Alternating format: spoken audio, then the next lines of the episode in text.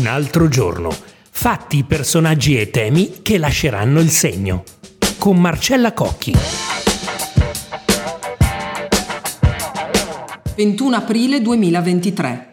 È giusto far pagare meno tasse per i nuclei familiari con almeno 2 figli? Non possiamo tassare ugualmente i single e i genitori, ha detto giovedì il ministro dell'economia Giancarlo Giorgetti, raccogliendo l'input della lotta alla denatalità lanciato dalla premier Giorgia Meloni. Bentrovati a Un altro giorno, il podcast di attualità di Quotidiano Nazionale, Il Resto del Carlino, La Nazione e Il Giorno. Io sono Marcella Cocchi e oggi intervisterò il professore di Scienza delle Finanze alla Bicocca Alessandro Santoro, già consulente dei ministri Gualtieri e Franco. A lui chiederemo, tra le altre cose, anche questo aspetto. Non potrebbero sentirsi discriminati i single o le coppie con un solo figlio da questa scelta del governo? Ma prima, un occhio alla curva demografica. Dobbiamo immaginare, ha detto Giorgetti, di mettere in campo un'azione shock. Perché? Perché c'è un grafico mostrato nel DEF, citato da un articolo del Sole 24 Ore, che mostra come il rapporto debito-PIL nei prossimi decenni, anche se dovesse ridiscendere nell'immediato per una serie di misure messe in campo dal governo, poi però risalirebbe a un livello inimmaginabile, anche al 175% del PIL, intorno al 2055. E sapete perché? Una delle ragioni è legata proprio all'invecchiamento demografico. Dunque è pacifico che questa situazione sia un problema per l'Italia.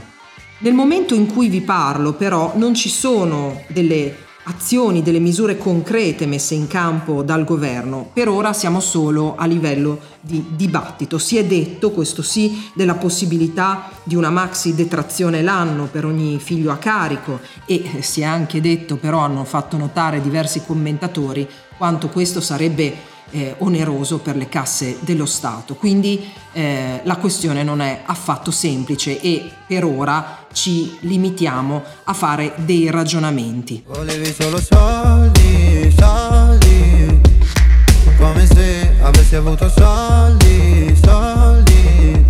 Professore, visto che il problema dell'inverno demografico esiste, però ci chiediamo se il fisco sia la risposta giusta. Io credo che sia lecito dubitare del fatto che il fisco sia la risposta giusta, e questo perché ogni intervento fiscale ha due caratteristiche. La prima è che si rivolge alla generalità dei contribuenti e quindi va a premiare tutti coloro che adottano un certo comportamento, per esempio in questo caso far nascere un figlio. Quindi sia coloro che l'avrebbero fatto nascere comunque un figlio, anche senza quell'incentivo, e sia coloro che effettivamente avevano bisogno di quell'incentivo, altrimenti non avrebbero considerato la scelta di avere un figlio.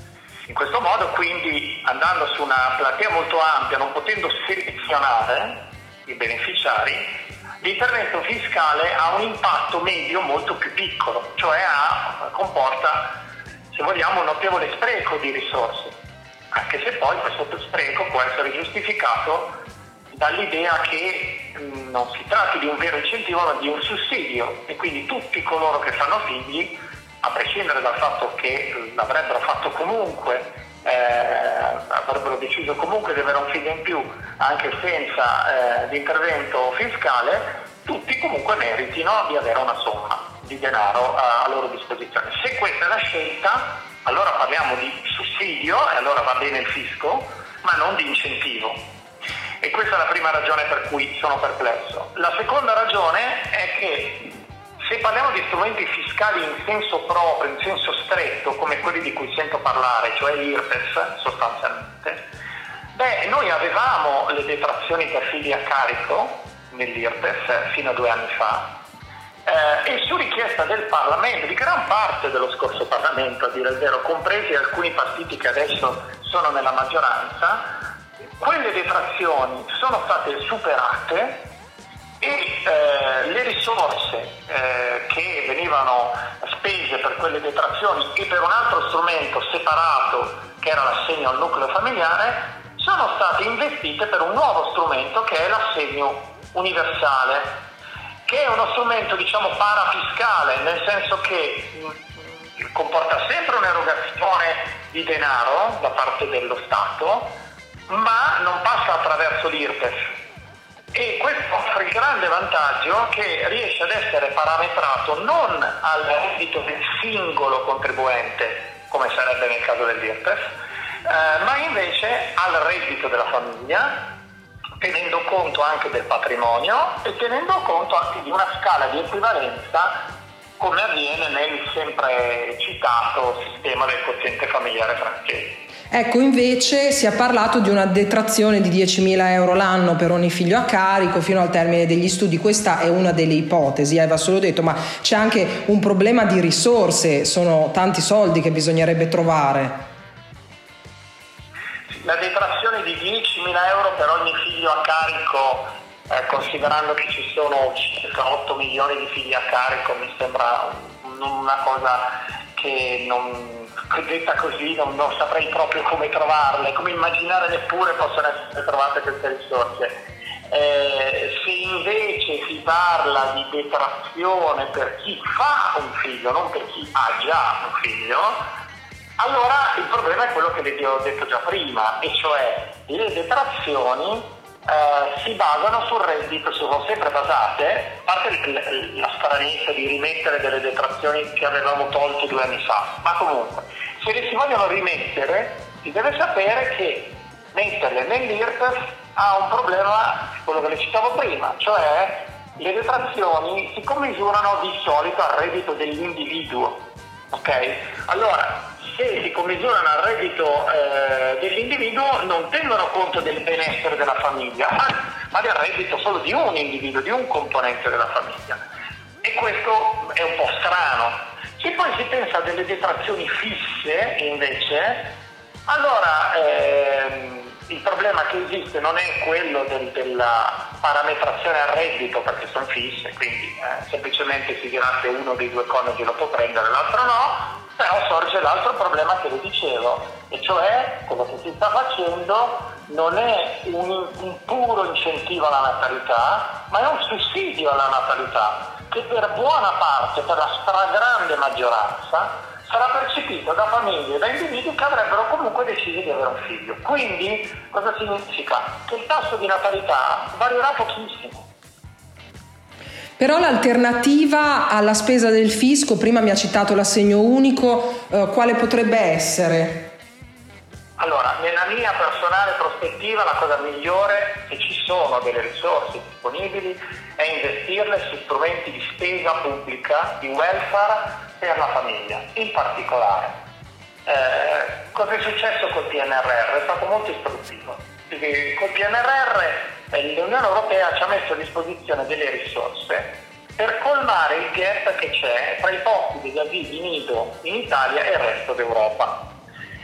Tuttavia è stato molto difficile convincere i comuni a usare questi soldi, paradossalmente, perché una volta costruito l'asilo nido bisogna pagare il personale, perché altrimenti rimane una scatola vuota, e quindi i comuni, non avendo fondi e garanzie di fondi sufficienti per pagare il personale, e l'Unione Europea non ci dà soldi per il personale perché è una spesa corrente, non è un investimento, sono stati molto refrattari, da qui la difficoltà a realizzare questi asili nido.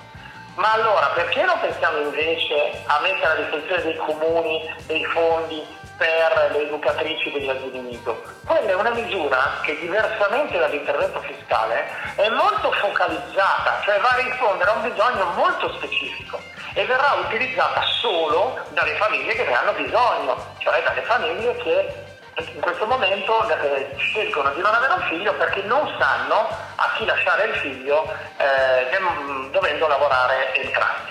Quindi questa sarebbe secondo me la migliore delle policy. Se proprio invece non si vuole fare così, si vuole utilizzare il fisco incentivato, allora sicuramente meglio rafforzare l'assegno universale che abbiamo appena introdotto e che funziona abbastanza bene, Invece io vedo l'intervento attraverso l'IRPEF come dei tre interventi il meno efficiente. Il ministro Giorgetti ha detto che non possiamo tassare ugualmente single e genitori. Non potrebbero sentirsi in qualche modo discriminati single o anche una coppia che per esempio abbia un solo figlio, visto che si è parlato di agevolare i nuclei familiari composti da almeno 2 figli? Dunque, bisogna capire che cosa significa il termine tassare, perché se per tassare prendiamo solo le imposte e basta, è chiaro che siccome abbiamo tolto le detrazioni per i figli a carico, ma le abbiamo tolte perché le abbiamo messe quei soldi li abbiamo messi da un'altra parte, allora ha ragione il ministro Giorgetti, non c'è differenza se uno ha carichi familiari o uno no, ai fini IRPEF. Ma se prendiamo il termine tassare nel senso lato, cioè prendiamo sia le imposte pagate che i benefici ricevuti, non è vero che un singolo ha la stessa tassazione netta di un individuo che invece ha dei figli. Perché? Perché il single non accede all'assegno unico, mentre il genitore, l'individuo che ha dei figli a carico, accede all'assegno unico. Quindi bisogna intendersi sulle parole. Il termine tassazione, a mio avviso, va inteso in senso lato, prendendo sia le tasse che i benefici. Sull'ultima sua domanda, la questione del single, quella è una scelta, come posso dire, di principio. Lo Stato ritiene che sia opportuno per il benessere sociale incentivare la natalità, sì o no? Se si risponde di sì, naturalmente andrà in qualche misura a favorire l'individuo che intende fare figli o che ha dei figli rispetto a quello che non ce li ha. E se si risponde di no, allora chiaramente non ha senso. Io sinceramente sono più incline per la risposta positiva, ma perché? Perché la crescita demografica, la natalità, sono fattori di crescita e di sviluppo economico per tutta la società. È chiaro in tutte le analisi di lungo periodo della crescita economica che la crescita economica dipende dalla crescita demografica e inoltre la sostenibilità dei sistemi di welfare, anche quelli a favore dei single, dipende dalla crescita demografica. Quindi favorire la crescita demografica non favorisce, favorisce le famiglie che hanno figli, ma attraverso questo favorisce la società. Ovviamente è una posizione, non ho detto, è legittimo avere un'idea diversa, assolutamente.